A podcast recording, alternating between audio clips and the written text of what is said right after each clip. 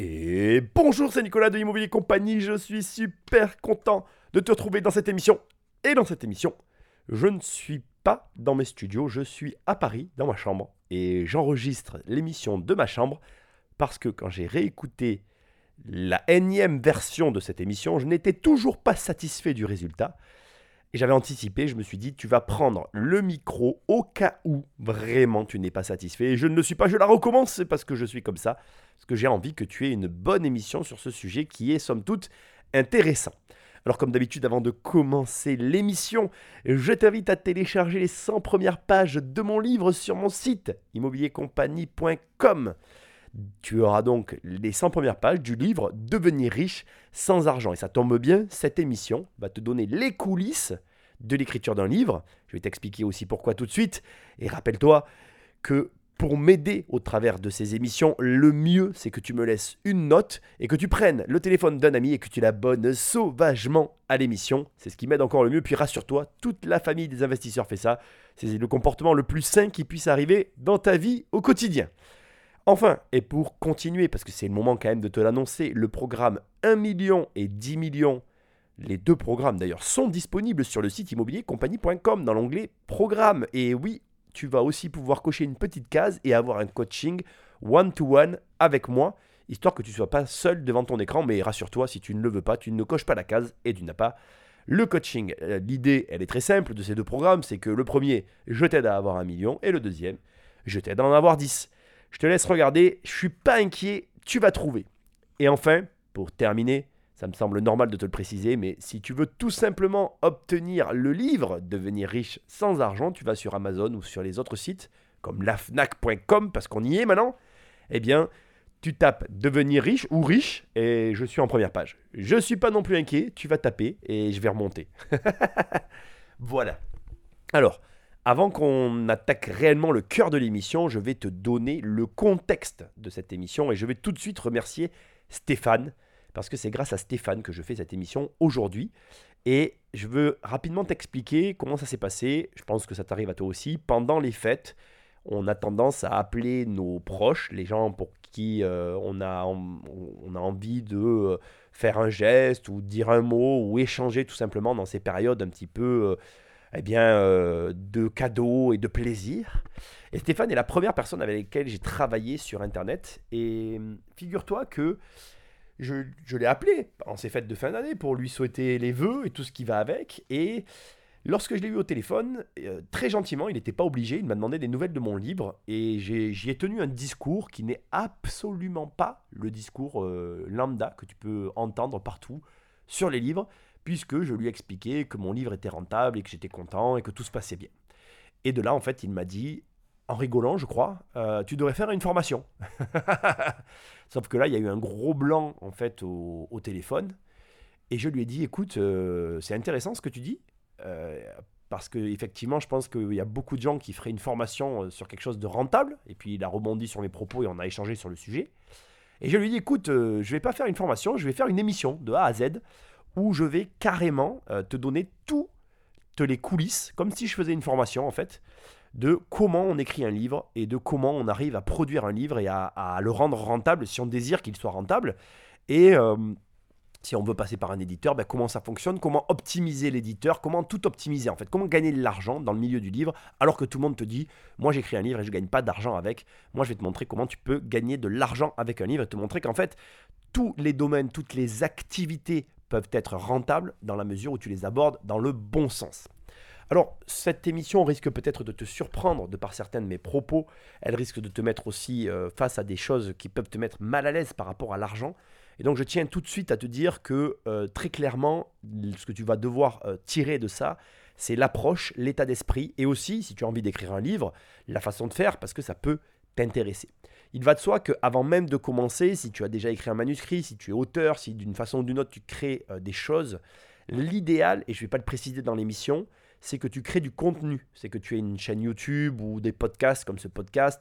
C'est que tu crées une première communauté qui va te permettre d'avoir un retour sur ta création. Et tu vas voir que dans mon processus, mon, ma communauté, toi qui m'écoutes, et je te remercie, euh, à participer d'une façon ou d'une autre à l'amélioration et la fidélité ou même l'élaboration de certaines parties du livre. Et donc, euh, dans cette, dans cette émission, je vais essayer de te donner vraiment les étapes telles que je les ai vécues.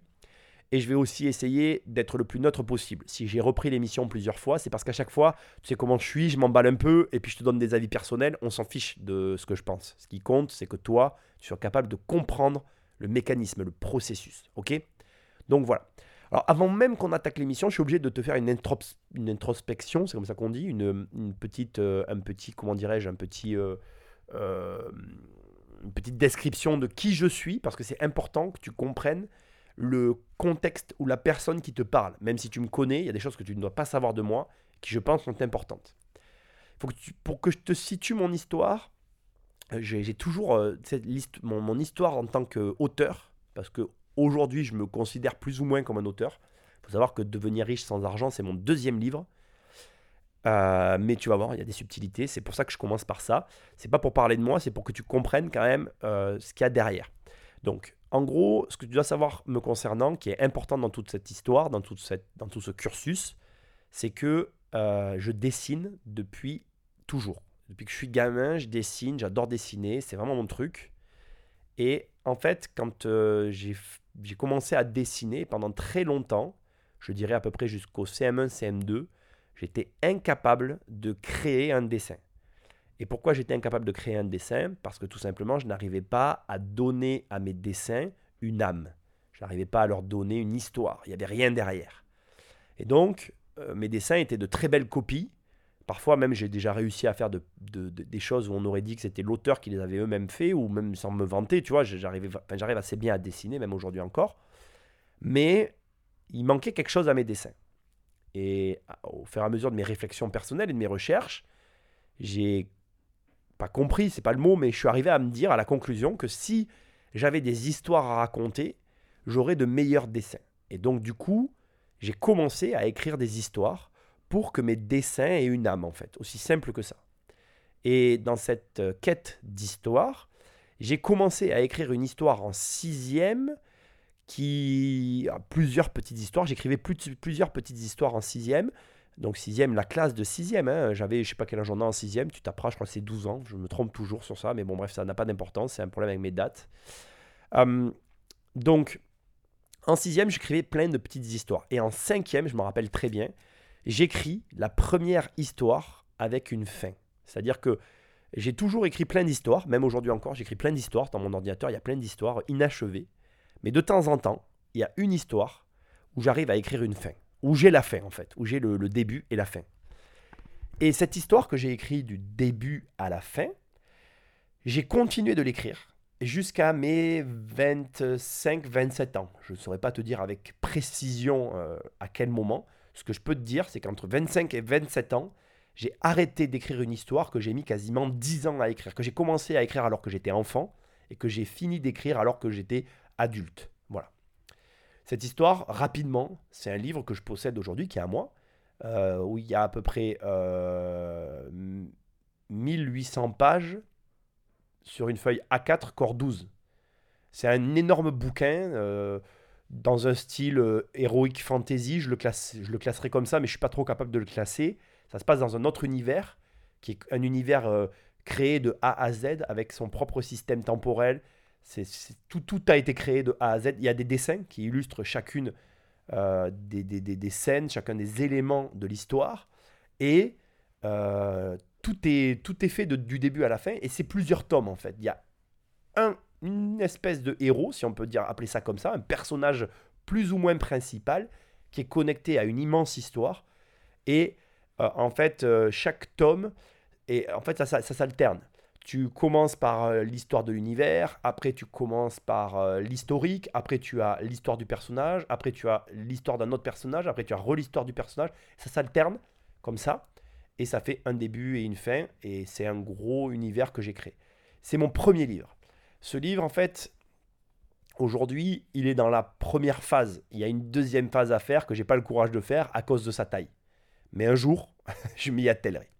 Et au moment où j'arrête d'écrire ce livre, j'ai fait des opérations immobilières et je me dis euh, bah, que ça serait pas bête ou intéressant d'écrire un livre sur mon histoire, et mon cursus, retraçant les grands éléments marquants de ma vie euh, jusqu'alors. Donc là, comme si tu as bien suivi, je finis le livre entre 25 et 27, je commence à écrire un nouveau livre, et, ce nouveau livre, en fait, c'est Devenir riche sans argent.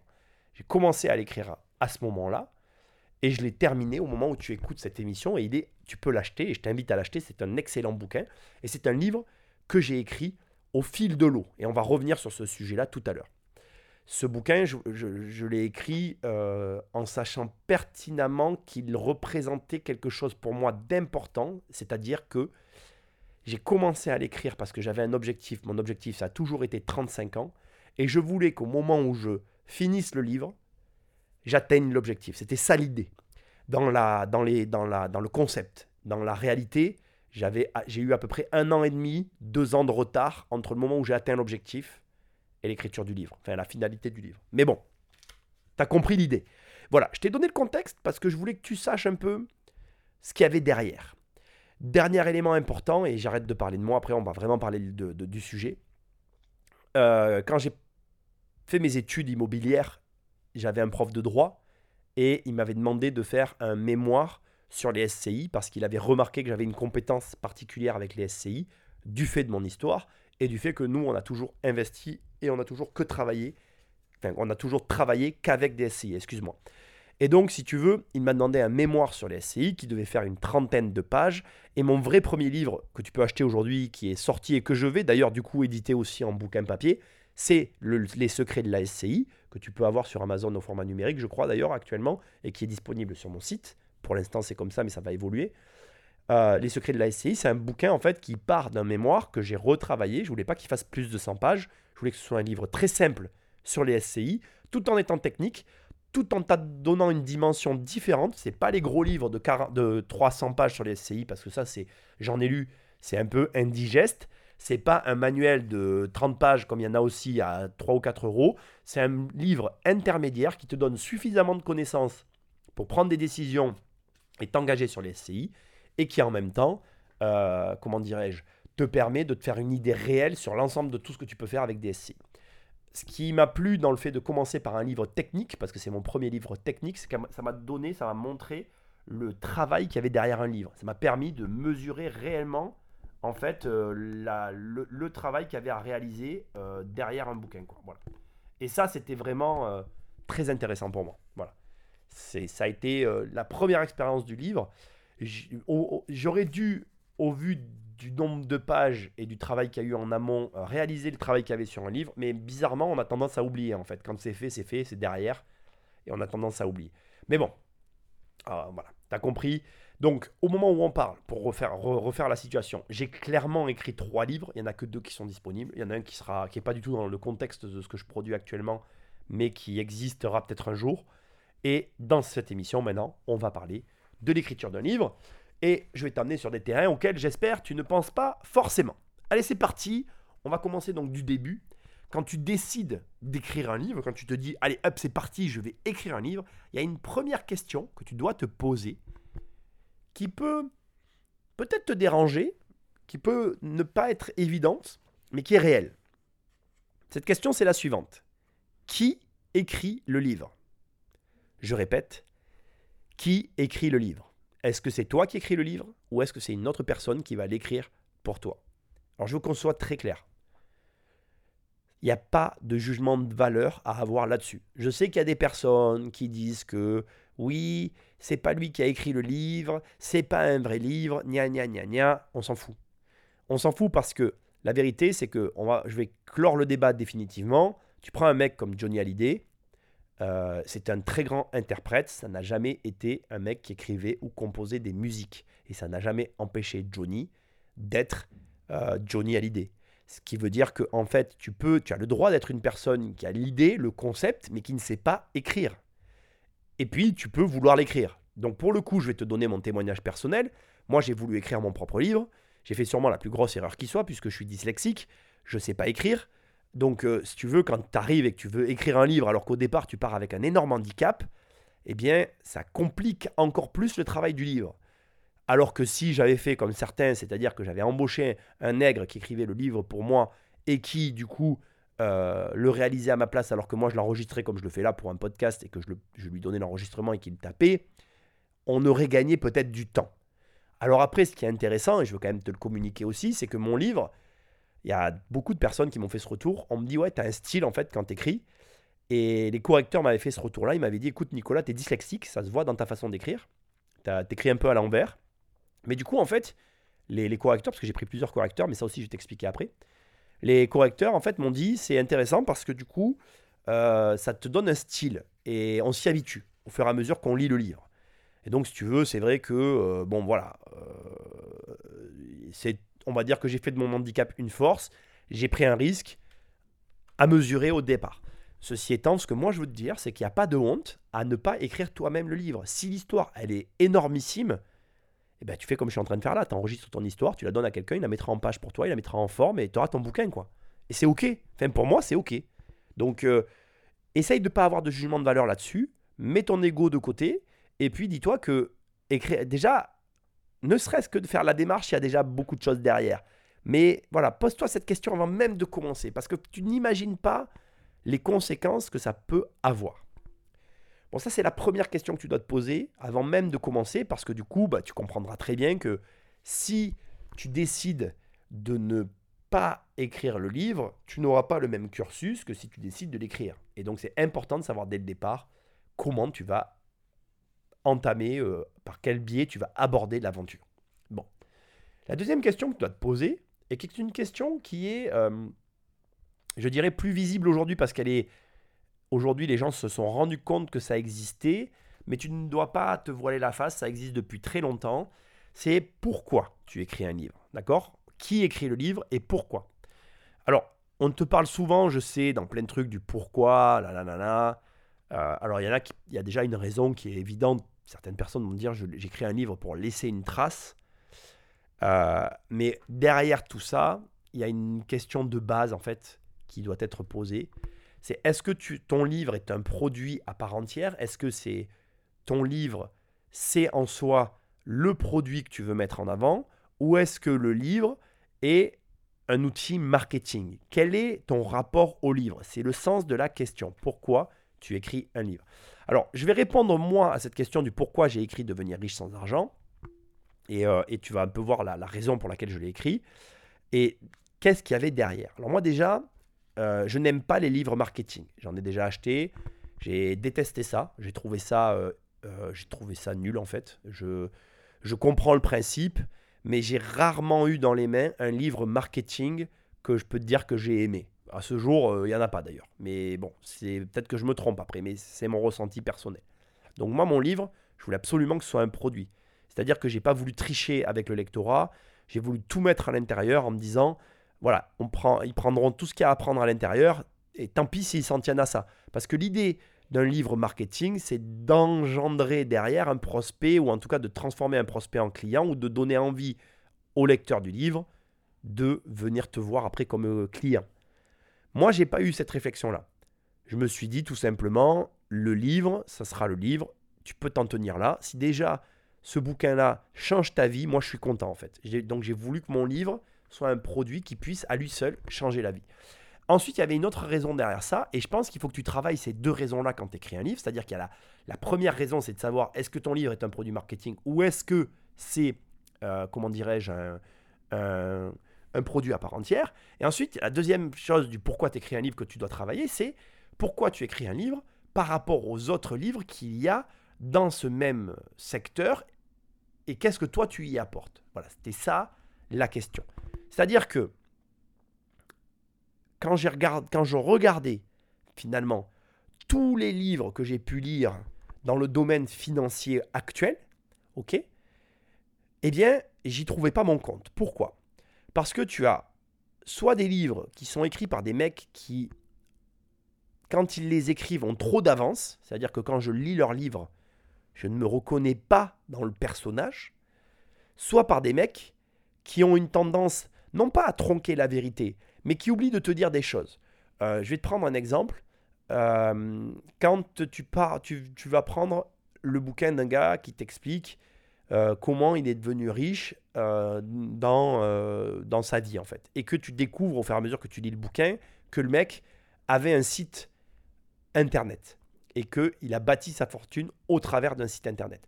Je n'ai aucun problème en fait avec le fait que internet c'est un boulot à part entière. Aujourd'hui je suis sur internet, donc ça veut dire que j'ai compris l'opportunité qu'il y avait derrière internet. Aucun problème. Je valide le fait que internet soit un vecteur de richesse. Mais pour moi, ce qui me dérange dans les auteurs actuels, c'est que dès l'instant qu'ils sont sur Internet, ils, oublient de te dire qu'ils sont dans un marché où il y a 90-95% de marge et que derrière, du coup, quand tu as une marge aussi importante, créer de la richesse, c'est plus facile que quand, comme nous, moi et ma mère, on avait une imprimerie, on margeait, c'est-à-dire que tu prends le prix du produit, tu retirais 30%, c'était la marge, tu vois. Donc ton travail, il n'est pas du tout le même derrière dans ta réflexion financière que quand tu as une énorme marge. C'est pareil, tu vois, quand tu as un mec qui te dit, euh, euh, ben, je sais pas, moi je suis médecin par exemple, j'ai rien contre les médecins, mais tu vends ton cerveau, donc certes tu vends ton temps, mais tu vends aussi ton cerveau. Tu as des, gros, des grosses feuilles d'impôt, tu as, des euh, des grosses charges, mais derrière tu as une grosse marge. Donc ton, ta traction, ta possibilité d'investir, elle n'est pas la même. Moi j'ai bâti euh, mon argent, ma, ma, ma fortune sur de la dette. Et donc je trouvais que le fait que je commence avec de la dette et que je bâtisse ma fortune sur de la dette, c'était une approche que je ne voyais nulle part ailleurs. Et donc je, pense que mon livre a un rôle à jouer et qu'il peut se, être complémentaire à tous les, les livres que tu vas trouver sur le marché. Pourquoi? Parce que justement j'ai une approche par la dette. Parce que nous on a commencé avec des dettes. Et donc quand un mec endetté qui n'a pas de marge arrive à construire quelque chose, il n'a forcément pas le même parcours quand un mec commence avec un, avec un site avec beaucoup de marge et qui n'a pas de dette. Aucun jugement de valeur de ma part. Mais juste, j'essaye de te montrer ma réflexion qu'il y a derrière. C'est-à-dire que je voyais clairement la position de mon livre et pourquoi mon livre devait exister par rapport aux autres. Je n'aurais pas écrit un livre si j'avais eu la même histoire que tout le monde. Je vais être clair avec toi. Ou alors, en tout cas, si j'avais eu la même histoire que tout le monde, j'aurais écrit un autre style de livre. Mais je ne serais pas rentré dans ces livres-là. Voilà. voilà pourquoi j'ai écrit Devenir riche sans argent parce que je pense qu'on s'est enrichi par de la dette et que toutes les personnes endettées qui existent aujourd'hui ou qui m'écoutent devraient lire ce livre. Voilà. Ok? Donc demande-toi ces questions-là. Pourquoi tu fais un livre? Est-ce que c'est du marketing ou est-ce que c'est un produit? Là, c'est la question profonde. Et la deuxième question, c'est pourquoi tu le fais par rapport aux autres livres. D'accord? Ok, une fois qu'on a toutes ces réponses, on passe à la troisième étape. Est-ce que on va aller voir un éditeur ou est-ce qu'on s'édite soi-même? Tout à l'heure, je t'ai dit, crée-toi une communauté, euh, génère de de l'attraction autour d'un média. Pourquoi? Parce que si tu fais ça, de mon point de vue, tu peux très clairement opter d'entrée pour de l'auto-édition. Et d'ailleurs, si tu m'écoutes et que tu es une personne qui a un média, je te conseille de d'abord t'auto-éditer, de vendre d'abord des livres et ensuite d'aller voir un éditeur j'ai eu cette réflexion, et je ne suis pas le seul à l'avoir eu, j'en ai parlé avec plusieurs personnes, on m'a confirmé l'idée que j'avais creusée dans mon esprit, c'est-à-dire que si tu vas voir un éditeur avec 5000 livres vendus, et que tu vas le voir avec zéro livre vendu, tu n'auras jamais le même poids. Alors, quand tu contactes des maisons d'édition, il faut les contacter et il faut euh, leur envoyer un mail, leur expliquer euh, le positionnement de ton livre, comment tu vois ton livre, etc. Moi, je veux que tu saches que j'ai contacté trois éditeurs, que les trois éditeurs prenaient mon bouquin et que c'est moi qui finalement, je les ai contactés pour leur dire que finalement, je, je n'irai pas plus loin. Il y en a un sur les deux qui m'a renvoyé deux, trois mails, il a un petit peu insisté, puis j'ai refusé euh, complètement. Enfin, j'ai toujours refusé de toute façon parce que j'étais sûr de moi. Aujourd'hui, il y a très peu de chances, je ne veux pas dire Fontaine, je ne boirai jamais de ton eau. Pour l'instant, j'en envisage pas. Euh, d'aller chez un éditeur. Je ne voilà, je je, je, je, vais pas me prononcer. Mais euh, si je devais y aller, j'attendrais d'avoir vendu X mille bouquins avant d'aller le voir. Et je te conseille, si tu as une... Mais vraiment, tu commences par vendre des livres et puis tu vas voir un éditeur. Alors j'ai des éléments à te donner sur les éditeurs aussi parce que euh, du coup que j'ai écrit un bouquin, j'ai eu des gens aussi qui m'ont écrit pour me poser des questions sur le livre. Donc c'est l'occasion pour moi de te répondre. Il faut savoir qu'un éditeur, les gens euh, placent beaucoup d'espoir dans leurs éditeurs. Il faut savoir qu'un éditeur ne fait rien en fait. L'éditeur, c'est faux d'ailleurs ce que je dis, c'est pas qu'il ne fait rien, c'est qu'il ne fait rien pour la communication de ton livre. On va pas se mentir. d'être chez un éditeur parisien, ça t'aidera à passer peut-être à la télévision. Mais on va pas se mentir non plus. Il n'y a aucun auteur qui passe à la télé qui vend plus de livres parce qu'il passe à la télé. Ça aussi, c'est euh, c'est une idée reçue en fait. C'est pas parce que tu vas passer à la télé que tu vas vendre plus de livres. En vérité, c'est si tu arrives à passer plusieurs fois à la télé, que tu arrives à monopoliser du temps d'antenne et à, à capter l'attention, que tu vas vendre plus de livres. Mais ça sous-entend un vrai travail. Mais ça, on va y revenir aussi tout à l'heure. Concentrons-nous sur les éditeurs. un éditeur, c'est quoi le travail d'un éditeur? Premièrement, c'est un travail de correction, de mise en page, de retranscription du livre pour qu'il soit à destination du grand public ou, plus, ou mieux ciblé par rapport à ce que va faire l'auteur. En gros, c'est une espèce de passoire, un filtre, qui va permettre l'amélioration du livre pour qu'il arrive mieux sur le marché. et en gros, toujours pareil, c'est un petit peu le principe de l'auteur ne peut pas avoir le recul nécessaire pour s'autocritiquer. Donc l'éditeur joue ce rôle. Ça, c'est un premier travail de l'éditeur. Il y a un deuxième travail, il va assister l'auteur sur le titre, la mise en page, la mise en forme, il va mettre, préparer le livre pour qu'il aille en imprimerie, pour qu'il soit imprimé. Tout ça, c'est des, des, choses que les auteurs ne savent pas faire. Mettre le livre au format numérique, euh, euh, mettre le livre au format numérique euh, adéquat pour que l'imprimeur puisse réaliser le livre, parce que ça c'est pareil, tu ne le sais pas, mais pour qu'un livre soit imprimé, il y a un travail de mise en, de mise en page à faire qui est nécessaire. Et ce travail est nécessaire si tu ne le fais pas, ben, et si tu sais pas le faire de toute façon, ben, il faut bien que quelqu'un le fasse. Ensuite, il faut trouver l'éditeur, savoir combien tu vas éditer de livres, envoyer les livres dans les librairies, être présent dans les librairies. Il faut que tu saches aussi, on va aussi en parler tout à l'heure, que pour être présent dans les librairies, c'est un travail à part entière. Je vais t'expliquer des choses que tu, dont tu ne te doutes même pas. Tu vas voir, cette émission va être hyper intéressante. Donc voilà, l'éditeur joue un vrai rôle, mais il ne joue pas le rôle de la communication. Ça, c'est le travail de l'auteur. Donc si tu viens de voir que tu as déjà fait tout le travail de la com, pour moi, ton intérêt n'est pas dans un premier temps de passer par un éditeur. Ton intérêt est clairement de t'auto-éditer jusqu'à ce que tu épuises tes canaux de distribution pour ensuite passer par un éditeur pour débloquer de nouveaux canaux si tu ne veux pas t'occuper de ce travail-là. Ou alors après, on va en parler tout à l'heure, tu fais comme moi, tu pars dans l'aventure totale de l'édition et tu t'y engages à corps perdu, ça devient ton travail. Et voilà, moi aujourd'hui, euh, je te dis pas que je suis éditeur, je te dis juste que mon livre, je le gère comme si j'étais un éditeur. Voilà. Allez, tu as compris, tu dois décider ce que tu fais. C'est un choix qui doit se faire en fonction de ton emploi du temps, de tes disponibilités et surtout, et surtout, ben de, la manière dont tu abordes le livre. Qu'est-ce que tu attends de ton livre? Bien évidemment, on va finir par ça sur ce point-là. Quand tu travailles avec un éditeur, tu vas toucher entre 3 et 5% pour un auteur inconnu sur les ventes du livre. Donc c'est-à-dire que tu prends un livre genre euh, à 10 balles, tu vas toucher euh, voilà, des, pécolettes quoi. Moi, sur mon livre, si je, si je prends des droits, ça me représente entre 2 et 4 euros, tu vois. Quand je prends des droits d'auteur sur mon livre, c'est entre 2 et 4 euros. Donc clairement, si tu as un éditeur, tu fais pas ça pour l'argent. Là, je suis d'accord avec ce que tout le monde dit. Si tu t'édites toi-même, ben, la vente du livre, moins la com de tes prestataires, elle est pour toi. Là, c'est pas pareil. Ok?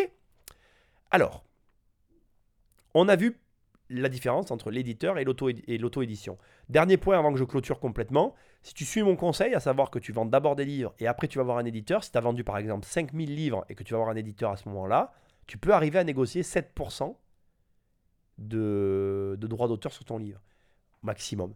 Mais si tu as commencé à en vendre, on est d'accord? Donc, il faut bien que tu sois au clair sur la situation de départ. Voilà. Allez, on clôture cette partie, on passe à la partie suivante. À ce stade, si tu en es déjà là, sur le questionnement, il est temps pour toi d'élaborer un plan d'action. Alors pour des raisons euh, clairement de durée d'émission, je ne vais pas ici t'expliquer comment on élabore un plan d'action euh, pour un bouquin. Je vais t'en donner juste les grandes lignes. En gros, c'est à partir de ce stade-là, si tu as pris la décision d'écrire un livre, si tu sais pourquoi tu écris un livre et, et vraiment pourquoi tu l'écris dans la thématique dans laquelle tu l'écris, et si tu t'auto-édites ou si tu l'édites, à partir de là, il est temps pour toi de faire, de prendre un plan d'action. Et ce plan d'action, clairement, il va falloir que tu le développes en fonction de l'objectif que tu vas te fixer. Tu ne vas pas avoir le même plan d'action si tu veux ben, faire un best-seller et vendre des milliers ou des centaines de milliers de livres que si tu veux faire un livre commercial pour convertir tes clients, que si tu veux faire un bouquin que tu veux euh, être comme un classique qui va se vendre en permanence de tout temps. Chaque choix que tu vas faire implique un plan d'action différent. Dans tous les cas, je te conseille d'avoir un plan d'action très clair. Quels sont les éléments que tu dois regarder dans ce plan d'action? Les éléments que tu vas devoir regarder sont 1. Qu'est-ce que je vais faire une fois que le livre est terminé? 2. Par quel réseau je vais passer pour me faire connaître en tant qu'auteur? 3. Quelles sont les personnes avec lesquelles je vais travailler 4. Quel est mon budget que je vais allouer à la communication de mon livre Et ça, c'est un point qu'on n'aborde jamais, mais oui, ça coûte de l'argent et oui, il te faut dépenser de l'argent pour arriver à te faire connaître. Donc après, c'est à toi de définir tout ça de, ton côté, mais je te conseille grandement d'élaborer un plan. Si tu te lances euh, tête baissée sans réflexion, ça va pas fonctionner comme tu veux. Bon, à partir de là, ce qu'on va faire, c'est que je vais maintenant passer à l'étape suivante, parce que le plan d'action, j'ai vraiment pas envie de le développer. C'est trop personnel, ça dépend trop de ta personne à toi, enfin, en tout cas de l'auteur.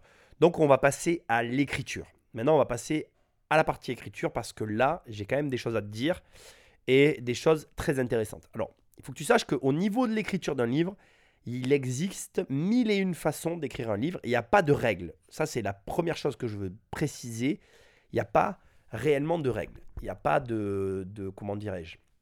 Il n'y a pas de bonne et de mauvaise façon d'écrire. Finalement, tu es libre de faire ce que tu veux. Par contre, il y a des écoles, il y a des mouvements, il y a des idéaux qui sont assez présents et qui sont assez drôles à, à voir. Je dirais que, en gros, il y a le modèle anglo-saxon et le modèle français qui s'opposent un peu. En France, on a tendance à croire qu'on écrit un livre par inspiration et que ça tombe un peu du ciel et qu'il faut avoir le flow pour écrire un livre. Euh, dans le modèle anglo-saxon, c'est très différent. On va parler plutôt de squelette, de construction en amont pour après euh, réaliser l'écriture. Alors moi, personnellement, je suis très dans le modèle anglo-saxon et je suis quelqu'un qui va vraiment euh, réaliser un squelette de livre avant d'écrire un livre. Mais ça, c'est très personnel en fait. En vérité, je te dis pas que tu dois euh, faire comme ci ou comme ça. La réalité de tout ça, c'est que je crois personnellement, et c'est euh, mon avis, et je pense que c'est pareil pour tout, c'est pareil pour l'immobilier, la bourse, partout. En fait, je crois que tu dois t'adapter au projet que tu réalises. Là, au moment où tu vas écouter cette émission, figure-toi que j'ai déjà réécrit un autre livre qui devrait sortir. Quand, je ne sais pas, mais on, a travaille dessus. Ce bouquin sortira. Et ce nouveau bouquin que j'ai écrit, je l'ai écrit d'une traite. Je l'ai écrit en quasiment 15 jours en ne faisant que ça. Pendant une semaine, je l'ai écrit, la semaine d'après, je l'ai réécrit, et il était fini. C'est pas un énorme livre, c'est pas comme devenir riche sans argent, c'est absolument pas le même thème, c'est absolument pas le même, la même cible. Par contre, c'est toujours un livre sur l'argent, mais je, je, touche une toute autre catégorie. Et ce qui est intéressant, c'est que ce bouquin, euh, j'ai un client qui m'a pris en accompagnement sur une matinée. Et c'est suite à cet accompagnement, ça n'avait, c'est ce qui, ce qui m'a déclenché l'envie d'écrire ce livre. Ce n'est pas l'accompagnement en lui-même, c'est le profil de la personne. C'est-à-dire que j'ai accompagné cette personne sur un problème donné. Et ça m'a fait penser à quelque chose, qui m'a fait penser à autre chose pour tout te dire d'ailleurs, euh, une fois que j'ai laissé la personne, j'allais ailleurs. Après, j'avais 3 heures de route. Et pendant les 3 heures de route, mon esprit a vagabondé. Et quand je suis arrivé à destination, le livre était entièrement dans ma tête. Je suis arrivé, j'ai écrit le squelette. 15 jours sont passés, le livre était écrit. Donc tu peux écrire un livre d'un coup en fait. Ça dépend de plein de choses. Ça dépend du projet initial. Et c'est valable pour tout. Donc il n'y a pas de règle. Tu peux l'écrire d'un coup, tu peux écrire le squelette au départ, tu peux ne pas l'écrire, tu peux le faire à l'inspiration. Moi, en tout cas, en ce qui me concerne, j'ai besoin d'avoir un squelette pour avoir un début et une fin, pour savoir où je vais, où j'emmène le lecteur, et avoir une forme de cohérence dans ce que je fais. Si je n'ai pas de cohérence, ça ne m'intéresse pas. Après, tu peux aussi l'écrire au fil de l'eau. C'est un petit peu ce qui est arrivé à ce livre, Devenir riche sans argent. Et ça implique une chose euh, assez, frustrante pour moi, c'est que j'ai reçu beaucoup d'emails de, de ta part et d'autres personnes, donc merci à tous, où on me dit à quand la suite? Et en fait, quand tu écris un livre au fil de l'eau, c'est-à-dire euh, là, il a été écrit d'année en année, au fil des années, en fait, c'est un processus qui est quasiment impossible à reproduire, en fait. Ou alors, il va falloir que je réattende 10 ans, que je recommence là au moment où je te parle à réécrire ce livre, ce qui n'est clairement pas du tout dans les tuyaux. Et euh, la suite se ferait à ce moment-là. Mais c'est compliqué de reproduire un, un livre qui s'est écrit au fil de l'eau. Donc, choisis bien la façon dont tu vas écrire ton livre et surtout choisis-la bien par rapport au projet que tu as de ce bouquin-là, au plan d'action que tu vas vouloir mener par rapport au bouquin et aussi au pourquoi de ton livre. Parce qu'en fonction, bah, tu peux te retrouver avec un bouquin que tu ne seras jamais capable de refaire. En tout cas, moi aujourd'hui, je ne suis incapable de réécrire un livre, à ce jour en tout cas, à la hauteur de devenir riche sans argent. Pour moi, c'est vraiment... Euh, on va voir les prochains livres que je vais écrire, mais je pense que ça sera sûrement un de mes meilleurs livres. C'est voilà, c'est comme ça. Euh, en tout cas, l'avenir nous le dira, mais de mon sentiment actuel, c'est ce que je ressens. L'écriture, c'est un travail très singulier en fait. C'est un processus créatif. Je ne peux pas te donner de réels conseils. Je peux juste te dire que tu trouveras en ligne toutes les ressources, ressources nécessaires. Tu as des grands auteurs comme Weber qui ont fait des conférences que j'ai écoutées sur la manière d'écrire un livre. Tu des auteurs comme, euh, comment il s'appelle euh, Moi, je me suis aussi beaucoup renseigné sur, euh, j'ai mangé son nom, l'écrivain français qui vend le plus de livres. C'est... oh là là, j'ai mangé son nom. Bon, excuse-moi.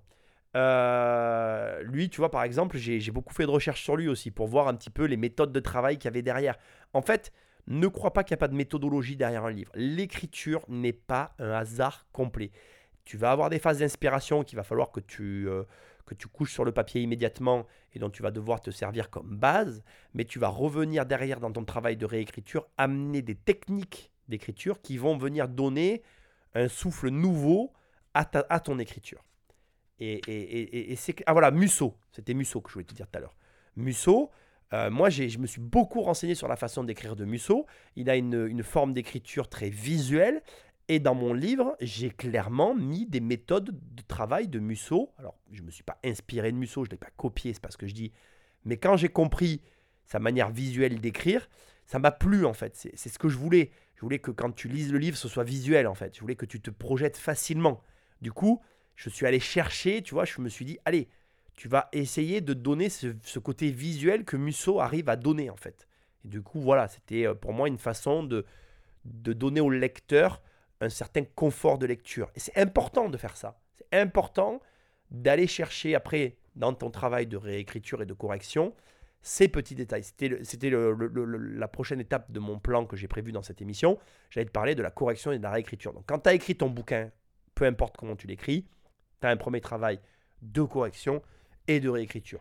Il faut que tu saches que euh, tes premières corrections et réécritures se terminent quand tu dois sentir qu'elles se terminent. J'ai un conseil à donner à toutes les personnes qui écrivent, c'est que quand tu as fini un premier travail de correction, avant de passer à l'étape suivante, laisse-toi un laps de temps euh, assez long. Donc moi, il me fallait attendre souvent après un travail de correction, réécriture, à peu près, euh, je dirais minimum un mois pour que mon écriture retombe dans mon cerveau, ou qu'en tout cas ma vie au quotidien retombe de sorte que je ne ressente pas le besoin de rajouter des éléments dans le livre. Parce que ça, c'est un phénomène dont on ne te parle pas souvent, mais en réalité, quand tu écris un bouquin, eh bien, tu vas avoir des, des, des, moments où, en fait, tu vas vouloir revenir dans le bouquin. Tu auras fini de l'écrire, et puis tu vas vivre, et d'un coup, tu dis Ah putain, mais il y a ça que j'ai pas mis dans le livre, parce que tu penses à ton livre, en fait.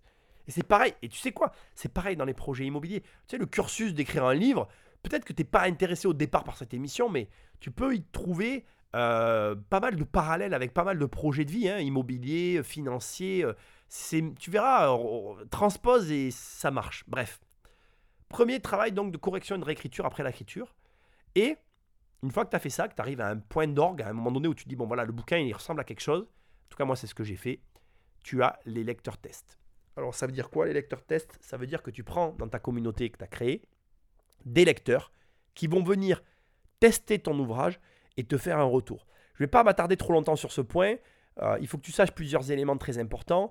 Premier élément, c'est que si tu prends 10 lecteurs tests, tu en auras 5 qui vont jouer le jeu, voire même 3 ou 4, tu vois. Donc tu prends un, tu prends un, un nombre et tu prends euh, entre 20 et 40% de ce nombre qui vont réellement euh, te donner un retour sur l'ouvrage. En gros, tu en as 60% qui vont pas. Tu leur offres le livre, mais ils ne le liront pas.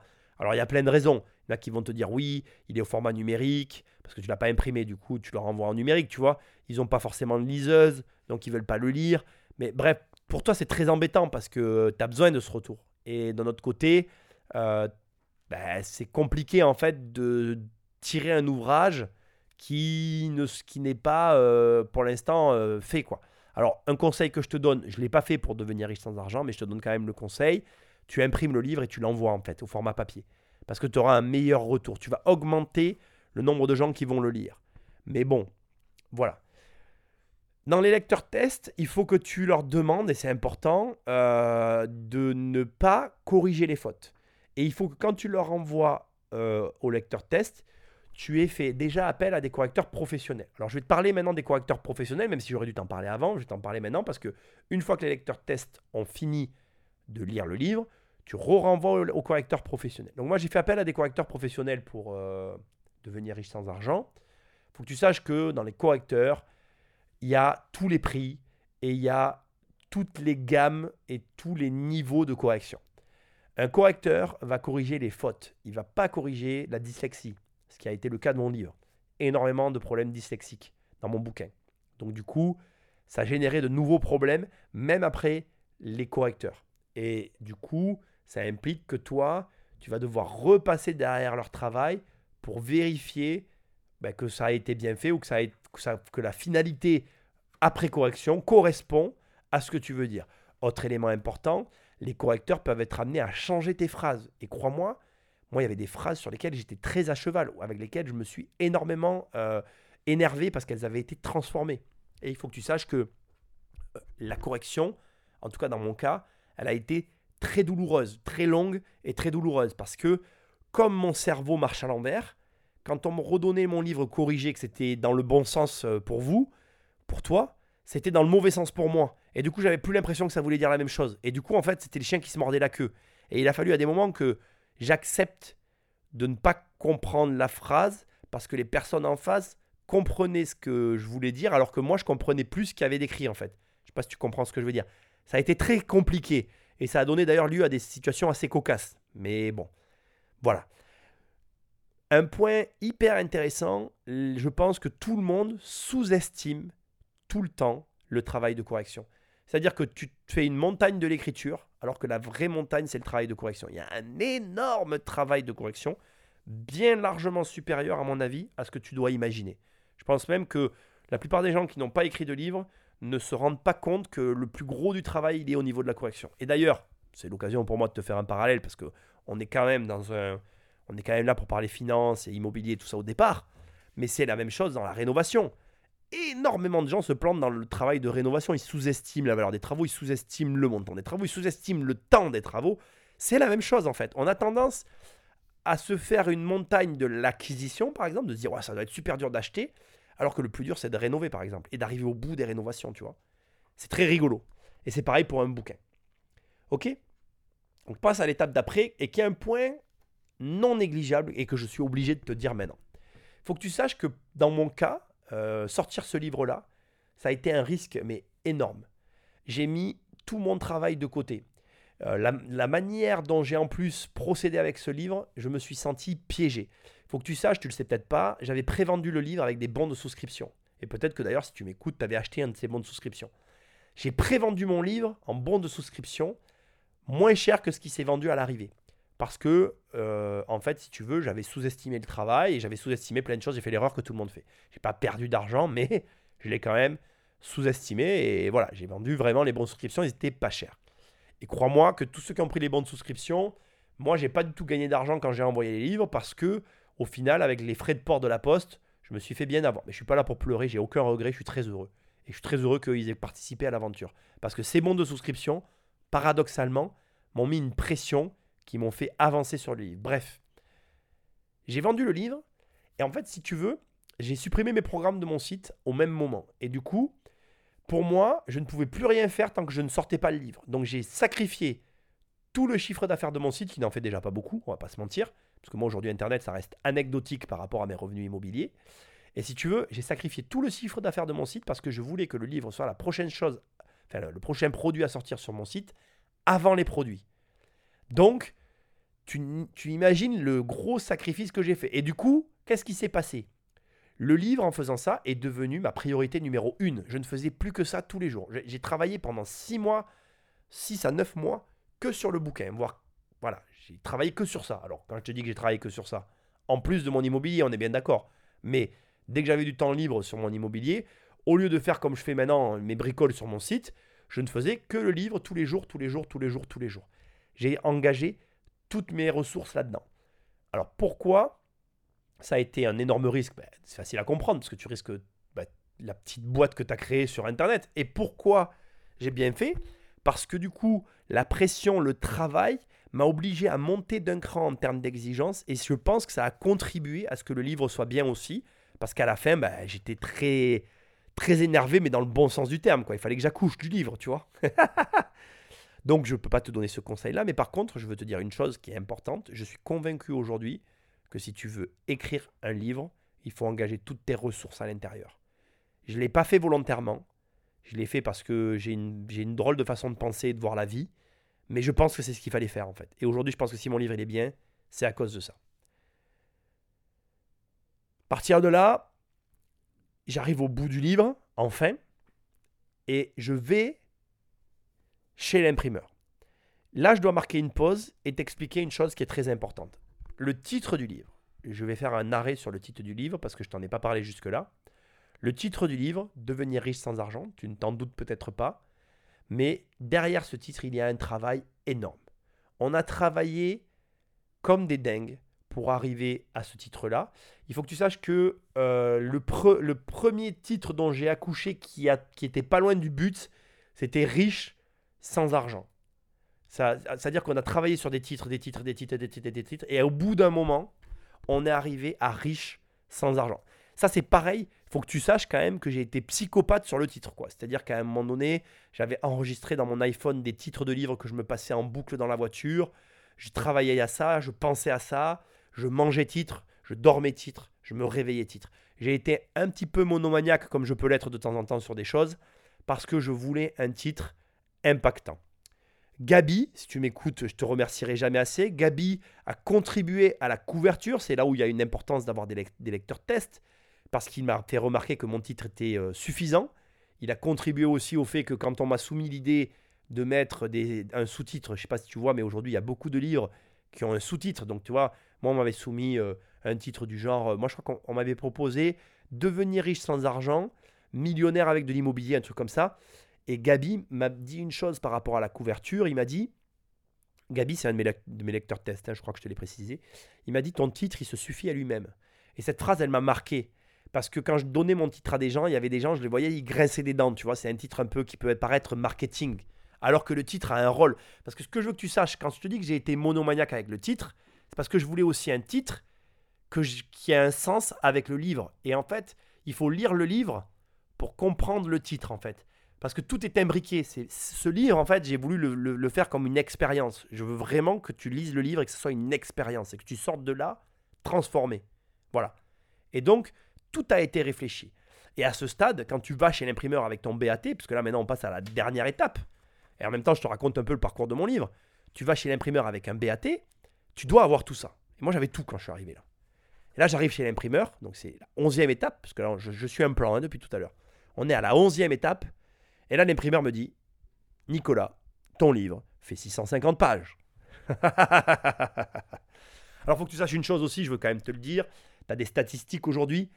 Les livres, il y, a une barre, il y a une vraie barre entre plus de 200 pages et moins de 200 pages. C'est-à-dire qu'en gros, quand tu dépasses les 200 pages sur un livre, tu perds euh, énormément de lecteurs en fait. Il y a, des gens qui vont, il y a beaucoup de gens qui lisent des livres de 200 pages, jusqu'à 200 pages, et puis il y a beaucoup moins de gens qui, lisent des livres de plus de 200 pages. Et il y a une autre barre, il y a une autre barre à 500 pages. Voilà, peuf. C'est-à-dire que au-delà de 500 pages, alors là c'est, euh, tu touches une infime partie des lecteurs. Et donc je, je, il était dans mon esprit, il était hors de question que mon livre fasse plus de 500 pages. S'il faisait plus de 500 pages, ben, c'était dramatique. Et le drame est arrivé. Donc euh, là, on m'annonce 650 pages. Donc qu'est-ce qui fait Bibi? On repart pour de la correction, recorrection. Et là, c'est plus de la correction en fait, ça a été retiré des pages. Donc j'ai retiré 150 pages à mon livre. Et non seulement j'ai retiré 150 pages à mon livre, mais j'ai dû réécrire des passages entiers parce que ça n'avait plus la même cohérence. Et donc, autant te dire que je me suis retrouvé avec un nouveau livre dans les mains. Alors, je vais quand même te donner mon avis sur tout ça. Tout ça, ça a été un mal pour un bien, en fait. Ça m'a obligé à aller au-delà des limites du raisonnable avec ce livre. Personne n'aurait réécrit le livre alors qu'il était déjà fini, en fait. Et personne n'aurait fait tout ce que j'ai fait à ce stade, en sachant que, comme je te dis, ma petite entreprise Internet, euh, ben là, pour le coup, clairement, elle faisait plus aucun chiffre d'affaires, quoi.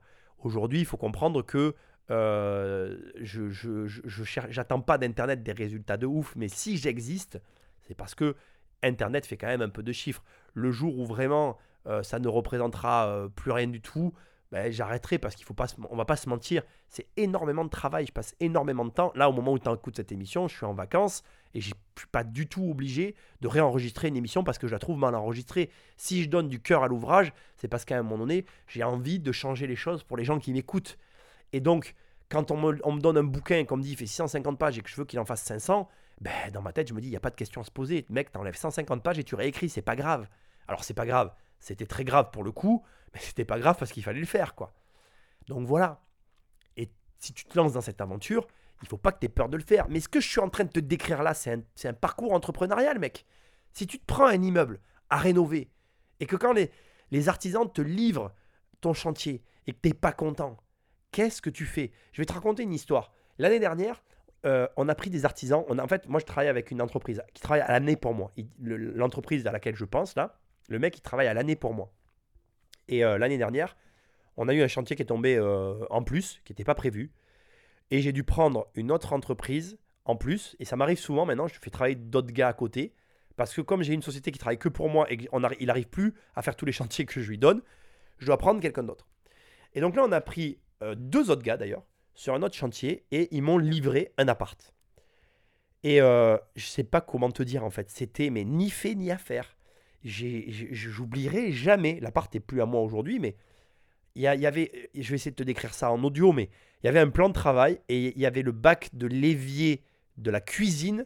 Écoute bien, hein, il dépassait du plan de travail de 1 cm. Je suis allé acheter une baguette que j'ai collée pour récupérer ces 1 cm mais jamais on m'avait fait ça de ma vie.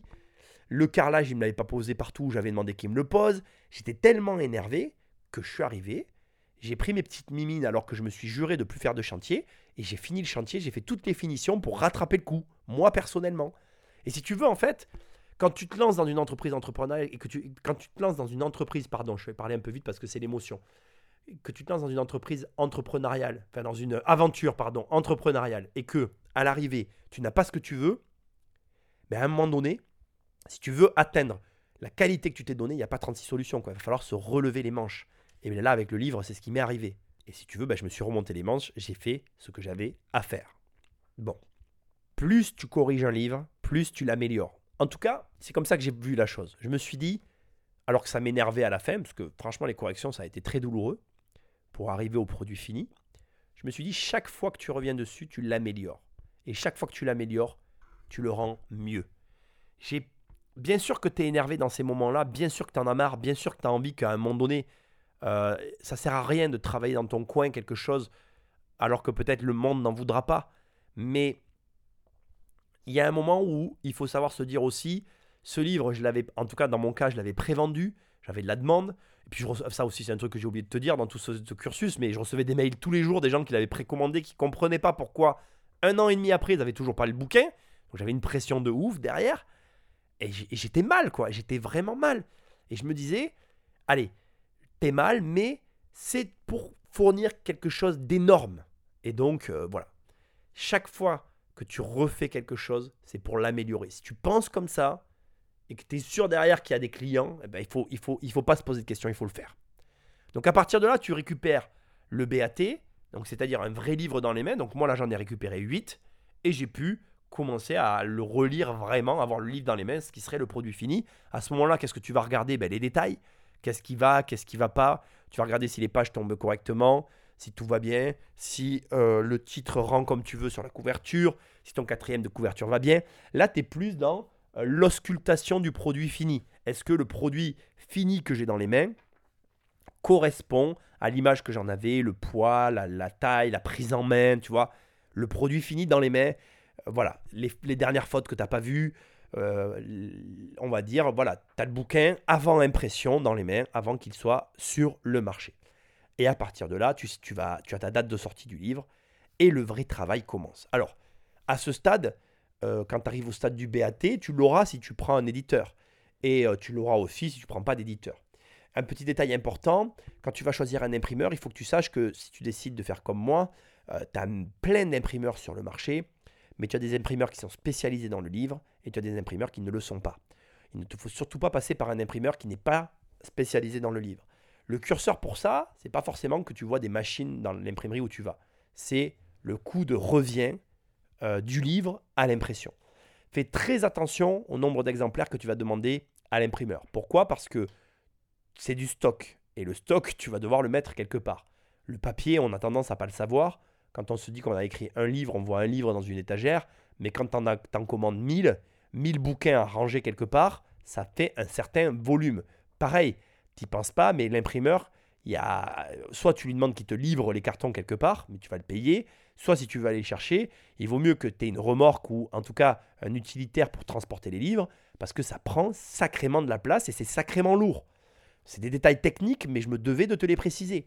Autre élément important, l'imprimeur, il va euh, t'imprimer les bouquins, mais les imprimeurs, ils ont des vacances, ils ont des périodes d'impression, ils ont d'autres clients que toi. Il faut que tu sois vraiment euh, bien calé par rapport à ta date de sortie. Pourquoi? Parce que euh, si l'imprimeur, si toi tu es prêt et par exemple tu vas voir ton imprimeur et tu veux que ton livre il sorte un mois après, ton imprimeur avec lequel tu travailles, si lui il a des, des boulots plus importants que le tien, il va te caler à un certain moment et ça peut ne pas sortir à la date prévue. Donc il faut que tu l'anticipes. C'est pas un peu la fleur au fusil, euh, je vais voir l'imprimeur et ça va rouler, quoi, tu vois. Donc euh, voilà. Bon, l'impression, euh, c'est un fait. Si jamais tu as un éditeur, c'est pas toi qui vas t'occuper de ça, c'est aussi un petit peu l'avantage. Tu auras quand même le BAT pour valider la sortie définitive du bouquin tel qu'il te sera présenté par l'éditeur. Tu vas avoir des réunions d'édition avec ton éditeur. C'est quelque peu différent sur le fond, mais sur la forme, tu auras, auras des étapes en moins des soucis en moins, donc tu auras les soucis en moins de correction, tu n'auras pas à faire le lien avec les correcteurs, tu n'auras pas plusieurs correcteurs à chercher, tu n'auras pas la mise en page à venir valider plusieurs fois. Tout ça, tu vas le sauter avec l'éditeur, mais tu vas avoir un rendez-vous avec le BAT pour valider la forme générale, une dernière relecture et le produit au complet. À partir de là, on va dire que si tu es avec un éditeur, t'occupes plus que de ta communication. Et si tu es sans éditeur, ben, tu vas continuer l'aventure avec moi parce que le jeu commence à partir de là. Alors dans mon cas, qu'est-ce que j'ai fait? Moi j'ai choisi de faire des préventes sur mon site. Je vais pas mentir, là encore c'est grâce à toi, parce que l'idée vient pas de moi. Quand euh, j'ai pris la photo de mon livre, en fait quand euh, je mets la première photo de mon livre sur mon Instagram, c'est une photo avec les 8 livres en BAT que j'avais dans les mains, c'était le, bon à tirer, j'avais pas encore les livres euh, chez nous au bureau. Et là je reçois plein de messages de gens qui me disent fais des préventes, fais des préventes, fais des préventes, fais des préventes. Bon, ben, qu'est-ce qu'il fait Bibi? Il écoute les gens. On a fait des préventes. Donc là, on est super content, on, vend super bien le livre, on est ravis. Et, euh, donc en, même temps que l'imprimeur imprimait les livres, il nous avait donné une première série, il était en train de les imprimer, on avait prévendu déjà des livres, en plus des bons de souscription qu'on avait. Et à partir de là, ben, on attaque la commercialisation du livre. Et nous, on opte pour le système de Amazon MBA. Alors, un mot sur Amazon NBA, je ne sais pas si tu sais ce que c'est. En gros, tu envoies ton stock à Amazon. Amazon te stocke le, bouquin, quoi, enfin le, produit que tu as à la vente, et il se charge de tout à partir de là. Donc nous, on a opté pour ce système. Moi, personnellement, aujourd'hui, je peux te le dire, je suis ravi d'Amazon, mais ravi. Franchement, il n'y a rien à dire. C'est simple, limpide, clair, facile. je veux dire, moi, en tout cas, personnellement, j'ai rien à redire euh, sur euh, le mode de fonctionnement d'Amazon. Aujourd'hui, Amazon, euh, ce que j'ai par contre à te prévenir, c'est que quand tu veux te référencer chez eux, c'est très long. Et il faut que tu sois carré. Justificatif de domicile, numéro SIRET, facture payée à jour avec 3 mois de, 3 mois de, de, validité, donc une facture de moins de 3 mois pour valider l'identité de ton entreprise. un système de paiement qui se fait en fait, en gros, Amazon, il faut que tu saches qu'il te garde l'argent pendant 15 jours parce que si le client est mécontent, il peut faire une réclamation, se faire rembourser et renvoyer le produit.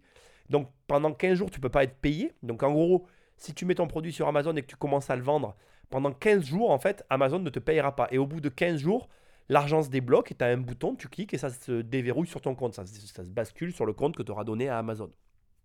Euh, pour mon livre, pour être totalement transparent avec toi, Amazon me coûte à peu près 8,46 euros. J'ai ce, chiffre en tête. Je peux me tromper à, pas grand chose près. faut que tu saches que ça, me fait halluciner. Ça me coûte moins cher que la poste. Parce que chez la poste, quand tu vas prendre mon bouquin sur mon site, euh, en gros, moi, en envoyant par la poste, ça me coûte 10 balles. Parce que chez, à, la poste, je dois acheter un carton pour te mettre le bouquin dans un carton. Donc 2 euros que je, carton que je dois prendre chez la poste. Plus l'affranchissement qui coûte 8 euh, euros euh, et, des brouettes. Donc moi, quand j'envoie par euh, Amazon, j'envoie, ça me coûte moins cher. Enfin, Amazon, le stock inclus, me revient moins cher que la poste. C'est quand même hallucinant, quoi. C'est pas normal. Mais bon, bref, c'est comme ça. du coup, ben, c'est pour ça que je propose un pack sur mon site. En fait, sur mon site, je propose un pack global avec le livre audio, le livre papier et le, livre numérique parce que c'est le seul moyen pour moi de faire en sorte que toi tu t'y retrouves en tant que client et pour être concurrentiel à Amazon. C'est quand même grave, tu vois, de parler comme ça. Mais bon, c'est la vie, on se débrouille, tu vois, on n'est pas en reste. Mais c'était intéressant pour moi de te le dire. Après, on s'est référencé, euh, là au moment où je te parle, je suis référencé chez la FNAC. Alors c'est hyper intéressant, je veux que tu saches comment ça, se passe. Quand tu te références à la FNAC, tu dois en fait, euh, en gros, aller, tu te références chez eux, et après, tu dois aller démarcher chacune des FNAC pour que eux commandent le livre et qu'ils le mettent en rayon. Et si, euh, en volume d'affaires au bout d'un an, ils se rendent compte que tu vends, que ta maison d'édition vend un certain nombre de livres, à ce moment-là, la FNAC va te donner un contact avec un, conseiller, enfin pas un conseiller, un vendeur, enfin c'est pas un, commercial, on va dire que ça s'appelle un commercial, je sais pas comment ça s'appelle, mais on va appeler ça un commercial euh, spécifique, qui va négocier avec toi directement des livres qui vont envoyer dans chacune des FNAC et qui seront mis en rayon d'année en année.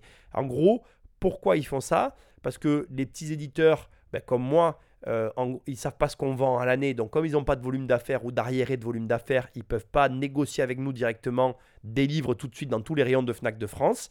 Ils vont attendre d'avoir une visibilité sur les ventes que tu vas réaliser pour te proposer le service. Donc au début, quand tu commences à écrire ton livre, eh ben, manuellement, tu vas appeler chaque magasin et avec ton petit bâton de pèlerin, tu vas essayer de les convaincre de prendre quelques bouquins dans leur rayon pour vendre un peu plus de livres. Et comme ça, tu vas conquérir à chaque fois des nouvelles FNAC. Après, tu vas avoir euh, Cultura. Alors Cultura, eux par exemple, il faut que tu te références chez deux citres, je crois. C'est une librairie lyonnaise et une fois que tu es référencé chez, eux, tu vas pouvoir aller chez Cultura et diffuser ton livre pareil dans les magasins. Il faut aussi, c'est la même démarche, euh, te faire connaître auprès de chacun des magasins pour qu'ils appellent auprès de leur stock le livre dans leur rayon. Et tu fonctionnes comme ça. Ensuite, tu as ce qu'on appelle des distributeurs. Alors là, il faut faire très attention, c'est très particulier. Moi, je n'ai pas fait appel à ce système-là. Les distributeurs sont des gens qui vont aller distribuer ton livre dans euh, les, petites librairies indépendantes, etc. Tu peux toi aussi aller trouver les librairies indépendantes et, fonctionner sur des systèmes de dépôt-vente. Je te conseille de faire très attention parce qu'aujourd'hui, euh, et j'ai un message à passer à, ce niveau-là, je ne vais pas donner de nom, euh, mais malheureusement, tu as des, librairies qui refusent de prendre les petits auteurs qui sont sur Amazon parce qu'elles euh, disent que Amazon tue leur business, ce qui est absolument faux parce qu'aujourd'hui, moi, il faut savoir que je reçois des mails de gens qui ne veulent pas acheter sur Amazon et qui veulent acheter sur d'autres, par d'autres canaux de distribution. Et, et en fait, il y a de la place pour tout le monde. Il y a juste qu'on va pas se mentir, aujourd'hui Amazon, euh, c'est un énorme vendeur de livres. Et moi aujourd'hui, euh, les ventes, moi aujourd'hui Amazon, pour être totalement transparent avec toi, ça représente. Euh, alors, j'ai pas encore assez de recul pour parler, mais on est sur une moyenne de entre 20 et 50 livres par mois. En gros, un livre par jour. une, petite, une petite librairie ne peut pas avoir ce débit-là, en fait. C'est pas possible. Donc, tu dois bien comprendre et bien mesurer comme ça chaque point, euh, chaque point de, vente et comprendre leurs problématiques et savoir leur parler.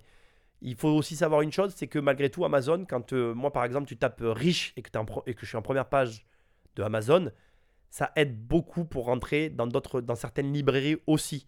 Donc c'est Amazon est un sujet délicat en fait, parce que à la fois ça peut être euh, un énorme plus, comme ça peut être un énorme moins en fonction de, de la personne à laquelle tu parles, de qui, à qui tu t'adresses en fait. C'est assez compliqué le travail de distribuer ton livre. C'est un travail en soi, d'accord? Donc c'est hyper intéressant. Moi je trouve que c'est un travail hyper intéressant, mais c'est un travail en soi. Avant-dernière partie, parlons de la communication et des manières d'aborder tout ce qui va être la com une fois que le livre est sur le marché, etc. Il y a plein de façons de communiquer. Je ne vais pas toutes les passer ici, l'émission est assez longue. Euh, je vais juste rapidement t'en passer quelques-unes en revue pour que tu aies une notion de, ce que, de tes options sur le marché. Euh, rapidement, et juste pour te le préciser, je pense qu'il y a mille et une façons de communiquer autour d'un livre. Euh, c'est pas que je veux pas en parler en profondeur, c'est juste que c'est compliqué pour moi de te donner la bonne façon de faire, parce qu'en réalité, encore une fois, je crois qu'il faut s'adapter au projet, à la personnalité de l'auteur et à ce que tu attends de ton livre. Euh, j'ai voulu mettre cette partie dans cette, dans cette émission tout simplement pour te parler des agents littéraires. Euh, peut-être que si tu fais des recherches sur, sur, euh, sur les, les, façons de fonctionner de certains auteurs, tu, constates que certains ont des agents littéraires. Ne te voile pas la face, c'est compliqué d'avoir un agent littéraire. Aujourd'hui, si tu n'as pas, si pas une certaine forme de notoriété, tu ne vas pas trouver facilement un agent littéraire, ou plutôt les agents littéraires ne te prendront pas facilement, tout simplement pourquoi? Parce que euh, c'est compliqué de, de, rendre connu quelqu'un qui ne l'est pas au départ, ou quelqu'un qui n'a pas une base pour être mis en avant. Donc si tu veux récupérer un agent littéraire, il va falloir qu'au départ, tu aies une base solide qui permette à l'agent littéraire de travailler. On en revient à ce que je t'ai dit à un moment donné dans l'émission. Créer une communauté, avoir une chaîne YouTube, de la visibilité, euh, peut-être avoir plusieurs livres à ton actif, peut-être même avoir amené ou avoir réussi à amener un livre numéro un des ventes Amazon. Tout ça, ce sera des arguments qui feront que un agent littéraire pourra venir t'épauler dans euh, la communication, en tout cas euh, autour de ton livre ou de tes produits. Maintenant, ne te voile pas la face. En tout cas, moi, je ne suis pas convaincu que euh, la télévision, parce que les agents littéraires, ça sert à quoi? Ça sert à t'ouvrir les portes de la télévision. Je ne suis pas convaincu que la télévision soit le commercial numéro un de vente de ton livre. Aujourd'hui, pour moi, Amazon est clairement un énorme vendeur de livres. Et rien qu'avec Amazon, tu as mille et une stratégies pour arriver à vendre plus de livres. Donc, euh, utilise Amazon, utilise des influenceurs, utilise des outils comme euh, Facebook ou comme bah, YouTube pour promouvoir ton livre, ou même les podcasts, comme je suis en train de le faire là, quelque part, en te parlant euh, sur toute une émission complète euh, de mon livre Devenir riche sans argent, eh ben, je t'ai parlé de mon livre. Et donc, si tu es intéressé par ce bouquin-là, ben, va le prendre. Aujourd'hui, euh, sur mes podcasts, je fais entre 600 et 700, 800 écoutes par épisode, parfois 1000 écoutes par épisode. Tu as 1000 personnes qui écoutent cette émission. Donc, potentiellement, si tu n'as pas encore acheté le livre, achète-le sur Amazon. Et à chaque fois que tu vas acheter le bouquin sur Amazon, ben, quelque part, tu vas contribuer à, faire voir mon livre un petit peu plus, un petit peu plus, un petit peu plus, et à augmenter mes ventes et ma visibilité. Et en fait, si tu veux, c'est comme ça que tu vas arriver à vendre plus de livres. Et c'est ça que tu dois, tu dois te concentrer là-dessus, pas forcément sur ton image, mais augmente déjà tes ventes, et en augmentant tes ventes, tu augmenteras ton image et la portée de ton message. Écoute, je vais clôturer l'émission parce qu'elle est suffisamment longue. Et le dernier point que je voulais aborder, c'est juste finalement mon avis sur le fait d'écrire un livre, sur l'écriture en général. Alors j'ai un avis euh, qui est peut-être pas euh, le plus neutre des avis, parce que je pense que tu as compris que j'adorais écrire. Je pense que euh, effectivement, écrire un livre, tout le monde, dans un sens, est capable de le faire. Mais quand je vois le travail qui est nécessaire à l'écriture d'un livre, tout le monde ne veut pas le vivre en fait. Tout le monde n'a pas forcément envie de vivre ça. Et puis, on va pas se mentir, ça prend un temps monstrueux. C'est-à-dire que euh, il y, a des, ce qu'il y a d'intéressant et ce qui fait que c'est faisable, c'est que entre chaque phase du livre, il y a des pauses et ça te permet de peut-être mieux vivre le processus. Mais euh, je, repense encore au travail de correction et je t'avoue que ça a été un calvaire pour moi. Donc il y a quand même des moments difficiles et, euh, et il y a des phases à passer qui, je pense, ne sont pas simples pour tout le monde. Je crois que il faut le faire si tu veux le faire. Et si tu veux le faire, normalement, tu as déjà écrit quelque chose. Je pense que les gens. moi, je connais, j'ai des amis qui m'ont déjà dit je veux écrire un livre, mais ils veulent le faire, tu vois, et ils commencent et ils finissent pas en fait. Et, et moi aussi, j'ai commencé et j'ai jamais fini plein d'écrits dans mon ordinateur, mais j'ai fini des écrits en fait. Il y a plusieurs bouquins que j'ai terminés. Et je voulais finir en te disant ça, au moment où je te parle, je suis en train de finir d'écrire d'autres livres. Parce que, en réalité, et je pense que c'est ce que, le conseil que je vais te donner en fait, si tu veux écrire un livre, commence par écrire un livre technique. Je pense que ce qui m'a permis aujourd'hui d'écrire Devenir riche sans argent et qui aujourd'hui me permet d'écrire d'autres livres, c'est d'avoir écrit ben, Les secrets de la SCI. Parce qu'un livre technique, en fait, euh, Les secrets de la SCI, c'était un livre pas drôle à écrire, c'était un livre juridique. C'est un livre, euh, finalement, c'est pas une histoire, c'est un truc où je t'explique comment créer une SCI. Donc, si tu veux, c'est très euh, A plus B plus C égale D, tu vois, c'est des maths presque. Donc, il n'y a pas d'enjeu derrière. Il y c'est pas qu'il n'y a pas de plaisir, c'est, une méthode en fait. Donc, quand tu écris un livre méthode, en fait, il n'y a, y a, y a pas de complications, il n'y a pas de notion de squelette. Moi, écrire les secrets de la, de SCI, ça a été très facile en fait. Il y avait un plan à respecter, j'ai respecté le plan, et quand le plan a été fini, ben, le livre était fini en fait. C'était basique. Et en fait, si tu veux, je crois que commencer par un livre technique, ça t'ouvre les portes d'autres ouvrages en fait. Le fait de commencer une chose et de la finir te fait prendre conscience que tu es capable de faire la, chose en question. Et ensuite, de reproduire une deuxième fois cette chose-là, ça te montre finalement le chemin à suivre pour arriver à se professionnaliser dans cette, dans cette pratique-là. Et quand tu le fais une troisième, une quatrième et une cinquième fois, bah, tu deviens un auteur. quoi. Et aujourd'hui, je pense que je vais sortir un troisième livre, je ne le pense pas, j'en suis sûr. Et je serai un auteur à ce moment-là, clairement, définitivement un auteur. Et ce que je veux te dire, c'est que tout ce que tu viens d'écouter là, et si tu as eu le courage d'écouter cette émission jusqu'au bout, c'est ni plus ni moins que le cursus que tu dois suivre dans tout ce que tu vas entreprendre en fait. Quand tu vas acheter la première fois un bien immobilier, eh bien en réalité, au début, tu vas, pas, tu vas avoir peur de toutes les étapes. Et quand tu les auras fait une première fois, il n'y a que quand tu l'auras fait une seconde fois que tu auras commencé à être meilleur. Et il n'y a qu'au bout de la troisième fois, du troisième achat, que tu vas avoir réellement compris ce qu'il fallait réellement faire. Et c'est ça en fait le secret, c'est la répétition. Mais tu le sais déjà en fait. Et moi aujourd'hui, si j'arrive au bout de mes projets, c'est bien parce qu'à un moment donné, j'en ai terminé un premier, et puis un second, et puis un troisième. Et à force de terminer les projets, les projets, les projets, j'ai une visibilité sur l'ensemble des projets que j'ai bouclés qui me donne un regard très différent de toi qui n'as jamais mené ce projet-là. Et en réalité, c'est pas ce qu'on appelle l'expérience en fait. C'est pas une chose mystique que tu vas pouvoir, euh, comment dire, euh, que tu vas pouvoir euh, que observer chez l'autre. C'est une chose que tu vis et que tu vis à répétition qui te donne un recul que toi, bah, tu n'as pas sur la même chose, tout simplement parce que moi, je l'ai vécu plus de fois que toi.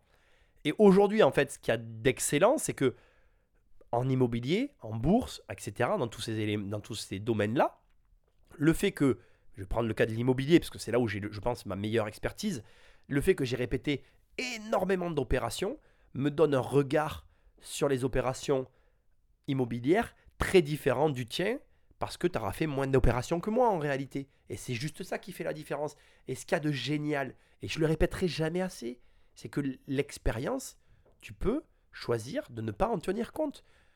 Tu n'es pas obligé de tenir compte de l'expérience.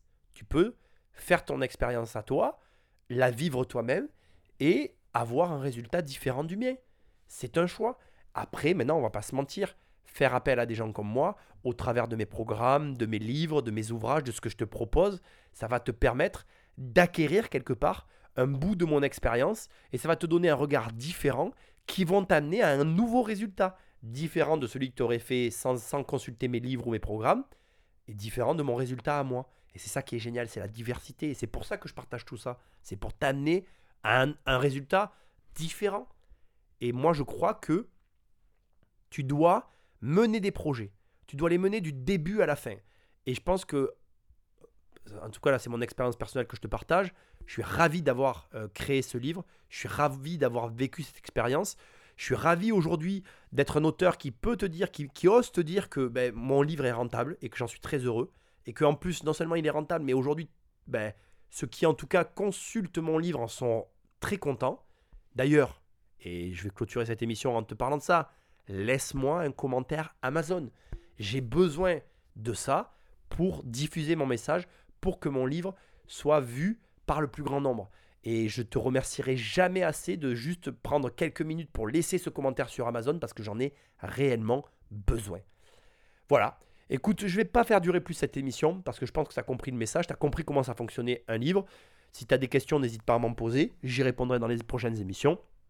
Moi, je te dis à très bientôt dans une prochaine émission. Et n'oublie pas, le programme 1 million et 10 millions sont disponibles sur le site. Le livre Devenir riche sans argent est disponible sur Amazon. Je te souhaite de bonnes fêtes et je te dis à très bientôt dans une prochaine émission. Salut